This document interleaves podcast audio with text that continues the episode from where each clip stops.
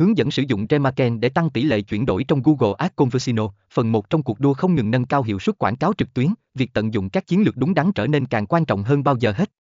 Một trong những công cụ mạnh mẽ nhất trong tối ưu hóa chiến dịch Google Ads là Remarken, hoặc còn gọi là ReTargeting. Chúng ta sẽ khám phá cách sử dụng Remarken để tăng tỷ lệ chuyển đổi, biến những lượt xem thành giao dịch thực sự.